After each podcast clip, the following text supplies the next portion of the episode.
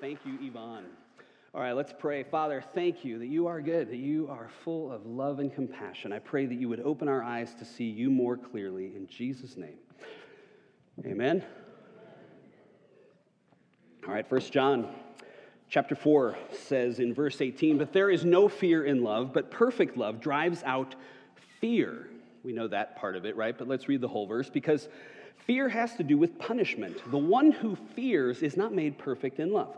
And so, this phrase, these statements, this verse right here, there is no fear, none in love.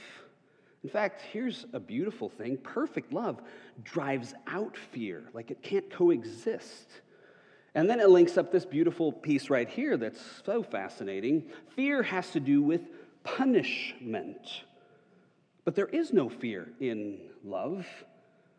So the children of God no longer need to fear punishment. And we can look at this verse and hear those phrases go, wait, wait, wait, wait, wait, just a minute. Aren't we supposed to, you know, fear God? And, and when we mess up, doesn't God like punish our sin? And so, just a quick thought on that before we get into the rest. Um, the fear of God, as it's used in other places in Scripture, is not the same as being afraid of God. And sometime we'll actually spend uh, some weeks unpacking what all of that means. Um, but in short, uh, uh, the fear of God, as it's referenced in other places in Scripture, it's not being afraid of God. It has to do more with reverence and seeing God who He really is and, and His magnificence and his, his, his beauty. And we have this reverence, we have this awe of Him. But, but we have no need, friends, to be afraid of God as His children. We're not supposed to be afraid. And on that whole punishment thing, I've said this before, but it's worth repeating. Here's a quick clarification between discipline and punishment. See, discipline is to help you learn, right? Punishment is to make you pay. So there might be times as God's kids where He disciplines us and helps us learn, He helps us grow. But according to Scripture, the New Testament says that we don't need to fear punishment as His children anymore because there is no fear in love. And again, perfect love drives out fear. And I hear that, and wouldn't, wouldn't you just love to live fear free? Especially when it comes to your relationship with God, fully living in His love, no fear, just able to live loved. Well, we're in our third week in our all church study of the book The Cure, written by our friend John Lynch. And what we do on Sundays is we cover a theme from the next chapter. And then on Wednesday nights, we've been coming together. It's about 40 or so of us have been coming here to Hope to go deeper in discussing and talking about the truths here. And the first couple weeks have been super fun on Wednesdays, and I think they've been really helpful for us to help clarify our faith in Christ and, and to see how His grace changes everything. Now, last week we looked at our tendency to hide and to live behind a mask. Uh, check this video out here.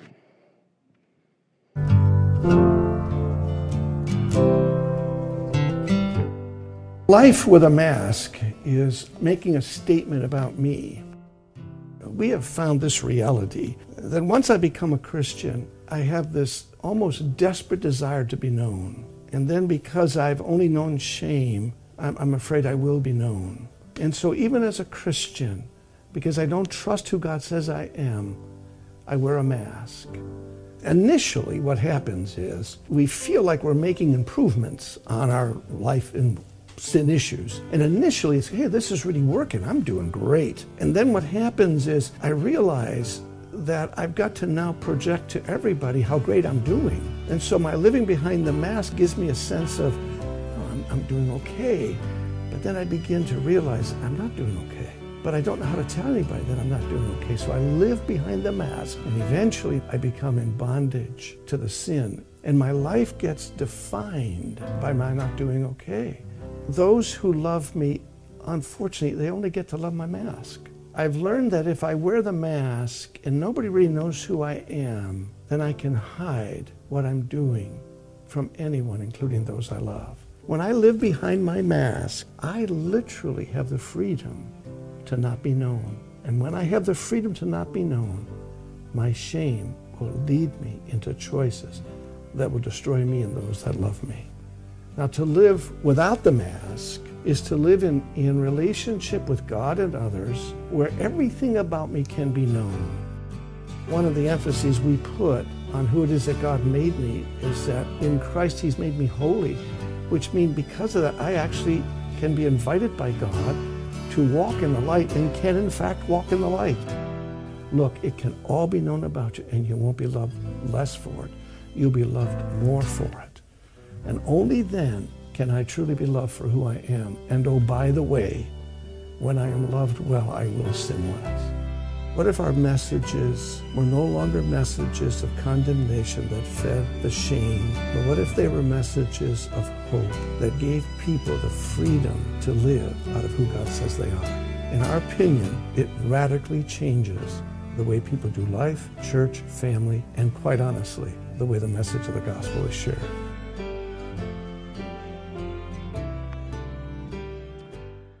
I love that phrase that he closed with uh, messages of hope. He said, What if that's what the message is? And I want that to be our message here a message of hope that gives people the freedom to live out of who God says that they are. And so this work we're going this week we're going to look closer at our view of God. We're going to look at, you know, what kind of God is God? Is he is he angry? Is the face of God angry and vindictive and kind of pushy? Um, disappointed?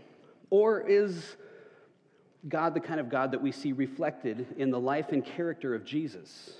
Is he a God full of strength and compassion, unconditional love, fierce protection for the weak? Is he a God of kindness and grace? See, there, there's two different ways that we can approach how we worship in God, even after we become followers of Jesus. And again, we tend to run back and forth between these sometimes. Do we worship a God who keeps us living in shame? Because when we see God through that grid, like we're living in shame, then it will impact all kinds of things about how our life plays out. Um, when we see him through that grid, it really, really changes things. In, in, the book, The Cure, that we're reading, one character asks another, um, Hey, are you still believing in the God that your shame created? The God you've learned to fear? Are you learning? Is that how you're worshiping? And that's a great question for us. Are we worshiping a God that we've kind of learned to be afraid of? So are we worshiping that God, this God of shame, this angry God? Or have we begun to see and do we worship the God of grace, full of unconditional love, where we actually get rid of all the lenses and filters and we see God as he actually is? So the question again is do we worship a God who keeps us in shame, or do we worship a God who frees us from shame to live in grace, to live out of who He declares us to be. See, um, I think it's normal for lots of us to think, well, okay, listen, when I came to Jesus and, and I committed my life to Him, it's like, okay, wonderful, sure, God saved me, right? And that's amazing grace, and I'm grateful for that. But now what do we do? Like, do we know once we become believers and we're children of God, um, do we know, like, is Jesus truly delighted with you? Like, how does God actually see you? How does the Father actually see you? There's this compelling statement in, in The Cure that I think, um, I had to think about this one for a while, but I think it's really powerful. It says this Your view of God, I'm sorry, your view of you is the greatest commentary on your view of God. And what this statement means is, is how I see myself as a Christian, that's going to explain why I see God the way that I see God. So, again, if I see God through this lens of shame, where he's this angry, punishing deity who I need to tiptoe around to make sure that I don't tick him off, then that reveals the way I see myself as not as an adored child of God, it's a slave. Um, if my view of God is, is that he's petty, he's insecure, he's wanting to smack me upside the head every time that I screw it up, that actually reveals that, that I don't believe that he calls me his beloved child. But if my view of God is one where I see him as a good father, that I'm deeply and unconditionally loved, and, and as Colossians 1.27 says, that, that as a Christian, you are Christ in you, the hope of glory. That's who you are. Christ in you is the deepest truth about you. If I see it that way, then I think it does reveal that I actually do trust God, that I trust that what He says about me is true. And it might even show that, that, that I can start to believe that He is the loving God that Jesus reveals Him to be. But I think if we're honest, um, we all struggle with our view of God. We struggle with our view of ourselves. I struggle with believing what God says is, is true about me and, and, and about you. And I think that's why it's so easy for so many Christians to revert back to living out of fear, right? We're afraid of God. We don't want to displease Him. So we spend all our energy trying to manage our sin. So in, in, instead of living loved, instead of believing that God's love is real, we actually turn to living in fear. Now, when I look back at human history and I look at, at religious systems throughout the ages, it seems like this fear perspective is our default perspective. I mean, people in all times and places and cultures and all religions seemingly operate from this, this place of fear. Um, see, way back in the story, way back in the story, when, when Adam and Eve sinned, the serpent suggested that God was not really for humanity, but actually God was against the human species. He, he, was suggesting that, you know, well, listen, God doesn't have any interest whatsoever in the fulfillment of the human race or a loving relationship with people. He was suggesting that God had nothing but indifference, maybe even contempt for us. In the Garden of Eden, the serpent came. You know the story. He came, he tempts Eve and, and Adam, by the way, because the Hebrew says he was standing right next to her, shoulder to shoulder, right? But Genesis 3 describes that scene this way. Now, the serpent was more crafty than any of the wild animals the Lord had made. He said to the woman, Did God really say you must not eat from any tree in the garden? The woman said to the serpent, we may eat fruit from the trees in the garden, but God did say, You must not eat fruit from the tree that is in the middle of the garden. You must not touch it, or you will die. You will not certainly die, said the serpent to the woman. For God knows that when you eat it, your eyes will be opened, and you will be like God, knowing good and evil. And most of us know the rest of the story, right? But, but in this scene here of temptation, what the enemy is doing is he's planting a doubt. Planting a doubt in our hearts. Is God really good? Is the heart of God really good? Is it really? And fear took hold of the human heart. And it was rooted in there. As the story continues, you remember what Adam says when later God asks him, Hey, where are you? And Adam answered, I was afraid, right? So I hid. So there we go. This is where fear jumps into the story. Welcome to fear. John Claypool, author, says that suspicion of God's character is at the root of all human sinfulness. See, I think he's right. Is the heart of God really for you? Is the heart of God even good? I think it's a question that we wrestle with um, almost every day, really. Can I trust God, or do I need to hide and cover? Uh, like, is this whole thing about living in love, or is it about living in fear?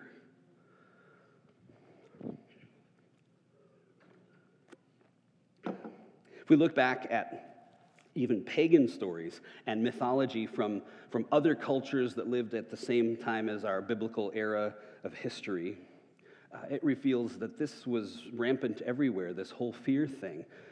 Um, people just viewed the gods and God as, as, as negatively, right? The deity was negative. And, and fast forward to Jesus, when Jesus was on earth telling stories about what God is really like, um, he knew that the per- pervasive theology of the day was that the gods don't care about humans, and the gods are actually hostile toward people. He knew he was coming into that worldview, right?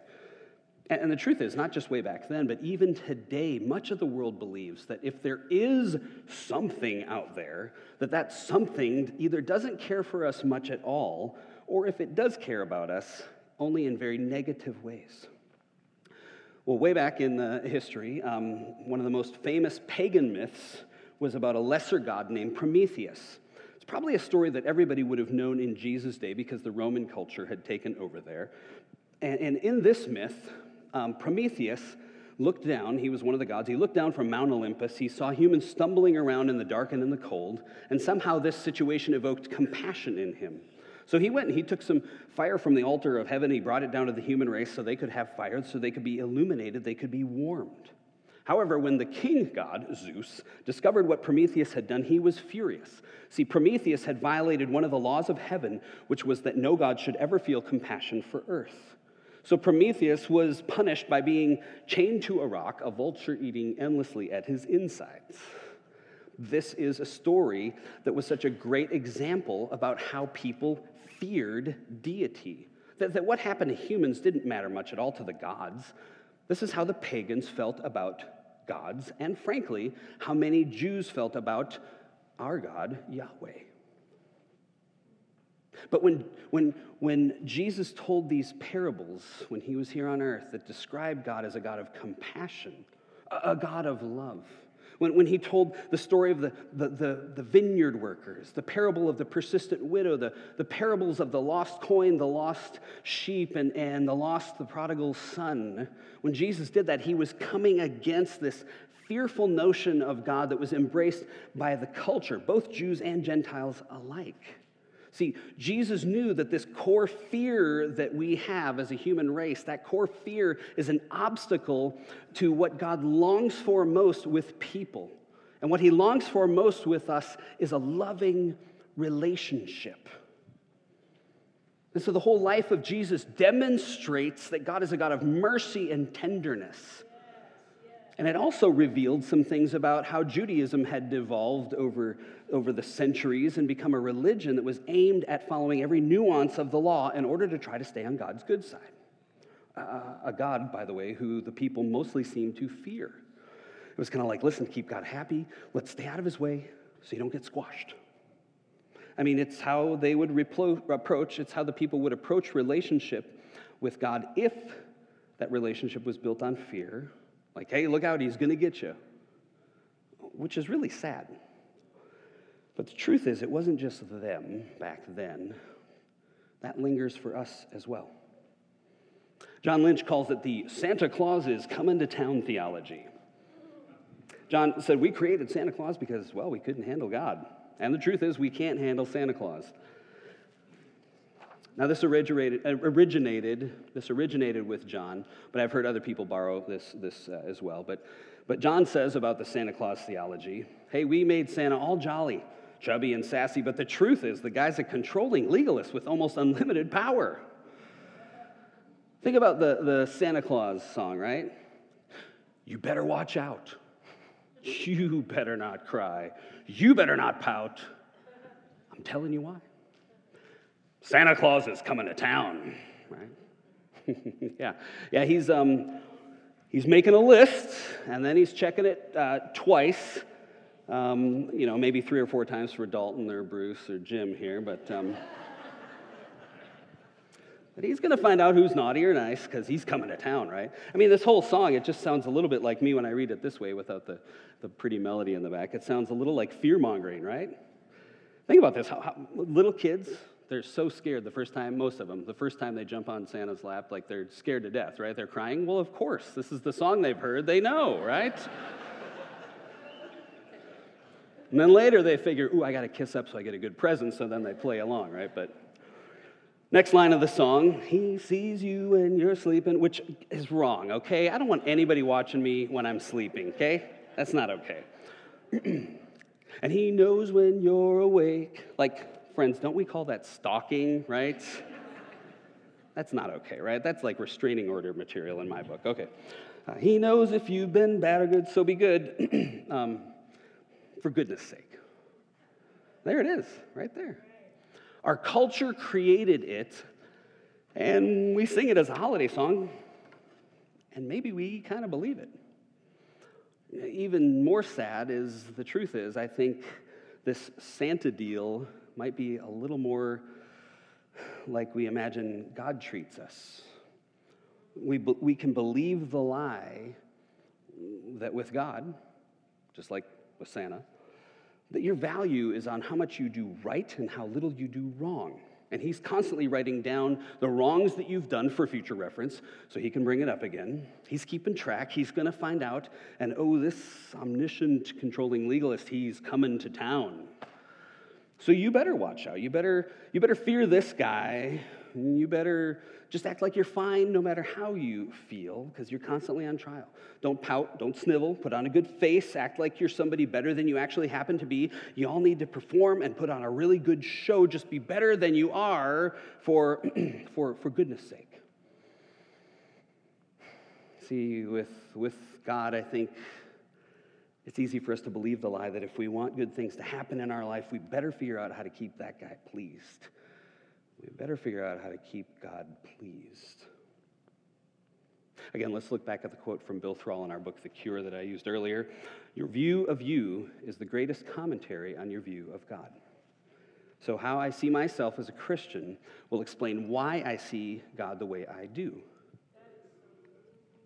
So, if I see God as this overpowering, controlling, omniscient legalist, mm, that reveals that I'm not really seeing the true God that exists. If he's this angry, punishing deity, don't make him upset, just do the right thing. We're missing out on who he really is. If he is trying to smack us upside the head, we're missing it, my friends. Like, can we dare to believe and to see God as someone who loves, that God loves, adores, and desires to be around you. Because when we can embrace that truth, that God really loves you that much, it reveals that we're beginning to live a life, a life without this lens or this filter of shame, this filter of punishment. It reveals when we start to believe who God says we are as His children, that we are actually beginning to trust that God is love and that He loves me. But again, so many times it's so easy. It's just kind of wired into us, I think, in our culture, in our Christian culture, and, and we revert back to this old way of thinking that was programmed in us before we were made new. I mean, we hear it in, in, in and how people talk about their faith oftentimes. Um, there's a popular saying that Christians like to use. Uh, i know that I've said it before, um, but on further reflection more recently, I'm like, huh, I don't know about this. And the phrase is this well, God knocked me off my horse. that was the only way he could get my attention. Now, I'm a little thick headed, so that's, that's believable, right? But, but I just thought about this a little more. And, and you know, this comes from the story where, where um, Saul, before he became Paul the apostle. Before that, he was murdering Christians, and, and he was a very religious man, right? And so he's on the road to Damascus. He's going to go kill some more people, and he, we think he got knocked off his horse, but actually, he wasn't probably riding a horse. It just says he fell down. So, but it's, you know, it sounds good. It sounds more fun to say he got knocked off his horse, right?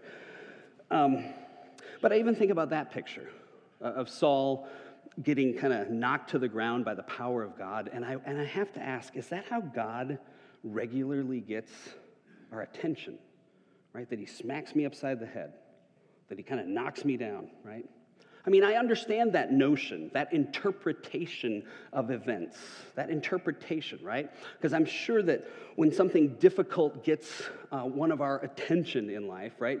When, when something really difficult gets our attention in an area that we do need to address, that it might be able, easy to, uh, it might be easy to interpret that as that God did this thing to me through my life circumstance, that he knocked me off my horse or smacked me upside the head. But, but I wonder, when we arrive with that sort of interpretation, what does that interpretation say about our view of God? That God knocked me off my horse, right? What would that say? Let's even turn to somebody next to you for a minute here, and what would that say? God knocked me off my horse. Okay, then how do we see God? Just turn to the person next to you. You got 30 seconds. Just throw out a couple of phrases here.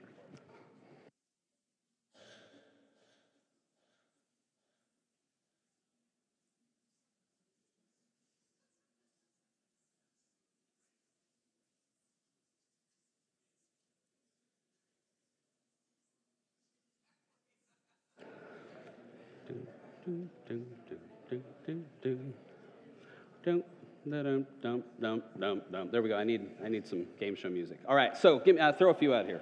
Um, what does that say about our view of God if he knocked us off our horse or smacked us upside the head? Someone? Punishment. He's a God of punishment. He's a bully. Yeah. Could be seen that way. Yeah.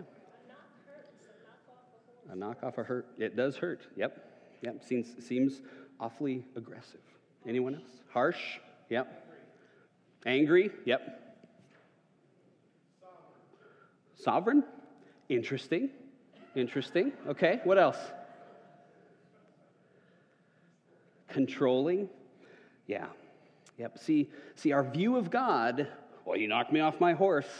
Uh, wow, wow. Just I just encourage us to rethink some of these phrases. How it's really it's how we interpret what happens to us. The same person can interpret the same thing different ways. And if our lens of God is, oh, we better be scared, then sure, that totally makes sense. But if our view of God is for who He is and who He says we are, then we might see those things a little differently. I mean, even the whole idea that, you know, okay, well, how we interpret um, when someone says that God took my child, God took my spouse, God took my parent, God took my friend. And again, friends, I don't want to be unkind because I know we all have to wrestle through these hard questions of why when we encounter these painful things in our life. But, but our interpretation of these things can be tragic. And they can cause us to see God through a lens of pain or shame or fear. And that's just not helpful if we really want to have this free, loving, intimate relationship that He offers us. Um, or here's another one. This is one that I'm wrestling through. I don't claim to have all the answers on any of this stuff, but, but I hear well meaning Christians say, um, you know, God is really breaking me. And again, I don't want to discount all these viewpoints at all. But ultimately, though, what does that say about their view of God? And, and maybe even what agreements are they making with stuff that's not actually a part of the character of God? Like, I've listened to some incredible people talk about God breaking them, people who love God, who, who know God better than I do, who probably have a more intimate relationship with God than I do. They serve God with more devotion and dedication than I do. But when I hear that phrase, as I did recently from more than one friend who I admire saying, Well, God is breaking me, I just, something moved in my heart and I started to wonder. Like, one of them said, God is breaking me of my pride and fierce independence. He's making me depend on others and be more humble. Now, that's all really good stuff, right? Getting rid of pride and fierce independence, beginning to trust other people to open our hearts in humility. That's all really good. We want to be free of that stuff. But our interpretation, right? I wonder. I wonder, I just wonder, when stuff in me gets exposed and I see that I'm arrogant, that I see that I'm too independent, that I'm not allowing others to enter into my life, when I see that stuff and even feel conviction about it, my response is, wow, I don't want to live that way. I want to be freed from that stuff. Like, I don't want to be arrogant and shut other people out of my life. So here's what I wonder, right? Instead of seeing the pain that comes or the stuff that happens in our life as God is breaking me, breaking me, instead of seeing it that way, what if I started to see it as God is healing me? God is healing me. Uh, Romans 8:28 again. We know that in all things God works for the good of those who love him, who have been called according to his purpose. Now, it doesn't say that God causes all things, it says that he works in all things for our good. And so I wonder, even when painful stuff happens that gets our attention, maybe he's just taking all the stuff that happens and finding ways to work it toward our good. Like he's not causing it to break us, but he's using it to heal us, right? To heal me of my arrogance and my pride, so that I do look more and more like who he declares me to be Christ in Doug, the hope of glory. So I, th- I think the shift in how we view God and how we view ourselves makes a huge difference. Like instead of seeing myself as this horrible sinner who can barely get it right ever, which, by the way, might be a very accurate description if someone were to watch from the outside and see my actions. But, but instead of acting like the truest, deepest thing about me is that stuff and that God has to break me, what if the truest thing about me is that all that junk, my pride, my arrogance, my unbelief, my idolatry, my, my sin, my anger, my lust, all that junk, it's not consistent with the true me, the me that God declares me to be. And when I start seeing that I am a beloved child of God and that God calls me a saint, when I see that stuff as the truest thing, then when the garbage stuff gets revealed, it's not that God's breaking me like this taskmaster or a slave driver or, or maybe like an earthly parent tried to do for some of us. No, no, no. He's, he isn't breaking me, He's healing me. See, friends, that's the heart of Jesus. That is the heart of our Father God for you and for me. And don't you want to just love Jesus more intimately? Don't you want to know Jesus like that? To set aside our fearful, skittish, nervous, shame based view of God and ourselves and to enter into a relationship with God as He really is. See, one of the ways for us to begin to see God as He truly is is to begin to believe what He says is true about you and me. Nothing that you and I believe depends. Um, I think there's, there's a truth that's more freeing than maybe anything uh, that, that I'll say today. And it, and it comes from the book we're studying, The Cure. Here's the truth you are no longer who you were even on your worst day. Trusting and leaning upon Christ in you is the source of every shred of strength, joy, healing, and peace. Trusting that He really is in you. If you have said yes to Jesus, if you've committed your life to Him, you are, according to the Bible, you are a saint. You are a child of God. Christ lives in you. You are righteous. You are holy. You are loved. You are blameless, even on your worst day.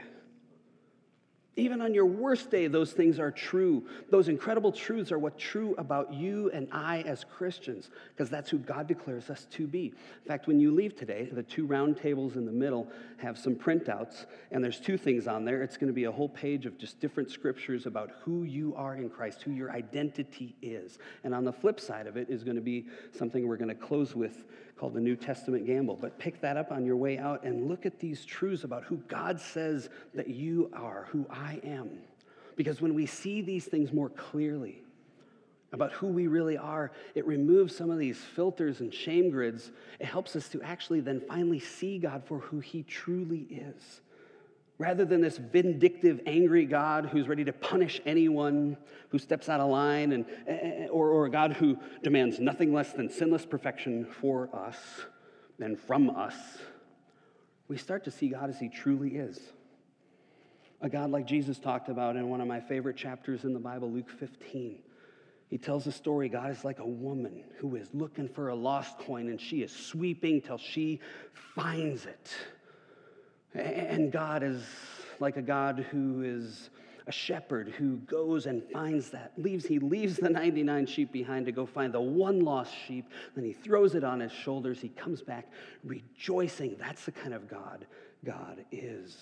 And that god is the kind of god who is who's like a father whose son wandered away and was gone for a long time and blew it big time but our God is the kind of God that when that wayward son returned, he saw him in the horizon and he took off running as soon as he came into view. Because, friends, God is wildly, madly, crazy in love with you.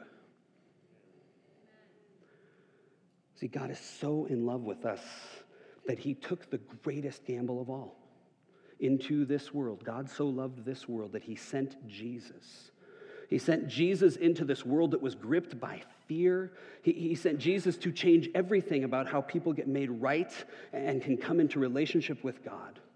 Because God is love, and in Him there is no fear, because there is no fear in love, because perfect love drives out fear. And that's such good news because from the time of Adam and Eve in the garden, we humans had handed the reins of our planet over to the enemy. And so the world was completely ruled by fear. But our God, who is love, he wouldn't leave us to live that way. And he sent Jesus to change everything. John Lynch calls it the New Testament gamble. Check this out.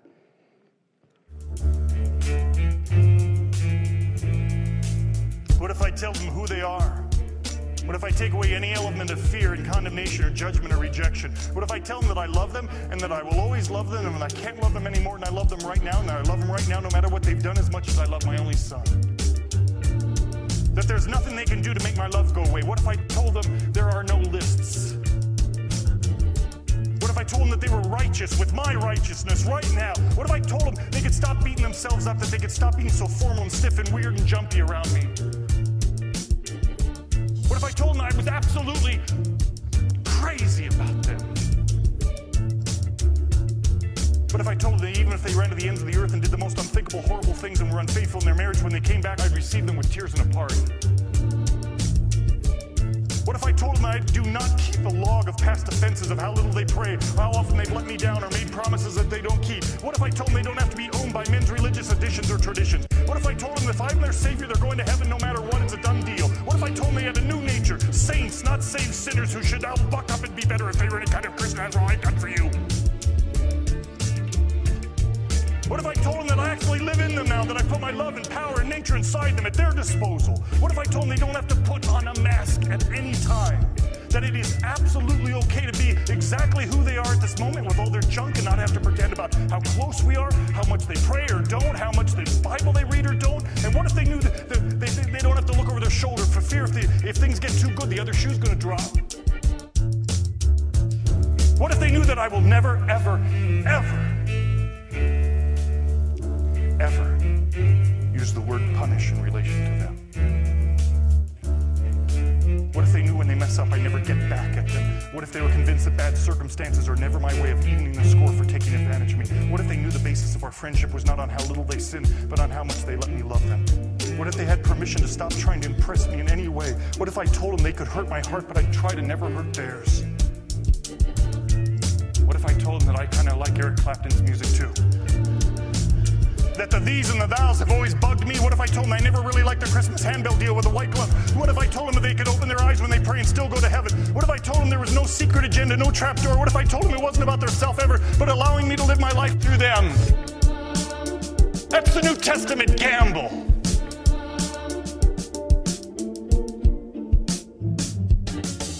Amen. Amen. See, what if before God sent Jesus, he did it. He took away every element of fear and condemnation, of judgment and rejection.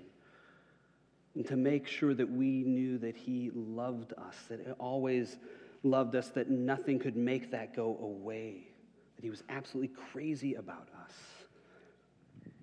Friends, the gospel is good news. It's good news. It's even better than we could have imagined because there is no fear in love. But perfect love drives out fear. And this is the reality of the kingdom of God, the story of God, the story that Jesus invites us into. See, unlike the pagan notion of the gods and even what we sometimes think of our God, God is not far off, He's not aloof, He's not waiting to crush you. And unlike maybe some of our earthly fathers, God's not simply putting up with you or annoyed with your presence or your problems or your failure to get your act together. No, no, in the story that we live in, God is our Father. He is gracious, kind, and compassionate. And you, if you will just say yes to following Jesus with your life and receive Christ, you can instantly become a child of the King in this kingdom. And this is important for all of us to hear Remember, friends, this is not a kingdom of fear, it's a kingdom of love. See, see, a child can live in the love, the deep love of the Father. We can live in love, trusting that our God is for us, knowing that whatever comes our way, fear will never win out. And it's a new way for some of us to live. And it happens when we begin to believe what God says is true about us, and we believe what is true about Him. Because there is no fear in love perfect love drives out all fear. Worship team, will you come?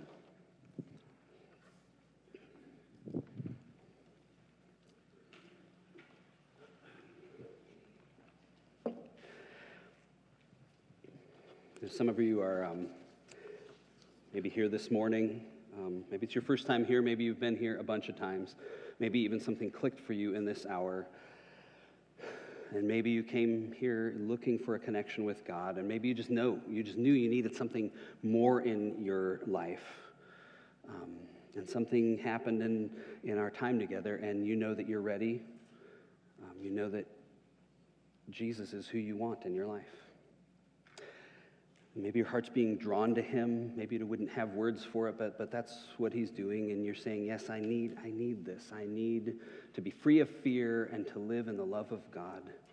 And some of you have never made that commitment before, um, but you're here this morning and you know that this is your time. Um, you're ready to now say yes to Jesus to begin a relationship with him. God might even be tugging at your heart in this moment right now. And, and if he is, um, you need to know that moments like this are really important. Really important because some of you, God is calling you in this moment to make that commitment to Him right now to say yes to the love of God for the first time. And we want to give you a chance to do that. So I'm going to ask everybody here if you would bow your heads for a moment, and I'm going to lead in a prayer. And if you've never made that decision, but you're ready to right now, I'm going to ask that you say these words in your heart or quietly with me as I, in fact, let's all say them together, um, just to even encourage those that, that haven't done this before. Let's all say this um, prayer together out loud. Um, God, thank you for guiding my steps today. I see that you're my only hope, so I choose you. Cannot make it on my own. So I choose you. I turn from sin and fear, and I choose you. I choose to trust Christ as my only hope. And God, thank you for your perfect love. Amen. If you just keep your eyes